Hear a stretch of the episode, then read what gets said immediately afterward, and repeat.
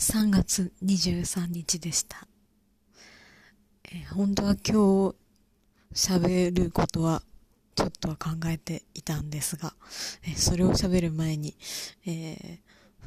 友達と、え電話をして、え5時間10分47秒も喋り続けて、え夜中の2時になってしまいました。えかといって切った後すぐベッドに直行するでもなく、えーベッドに横になってはいますが、なかなか、えーすぐに寝つける感じでもないので喋ってみます。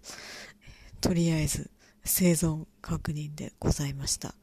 え皆さん、おやすみなさいませって、多くの人がとっくに寝とるわという話やな。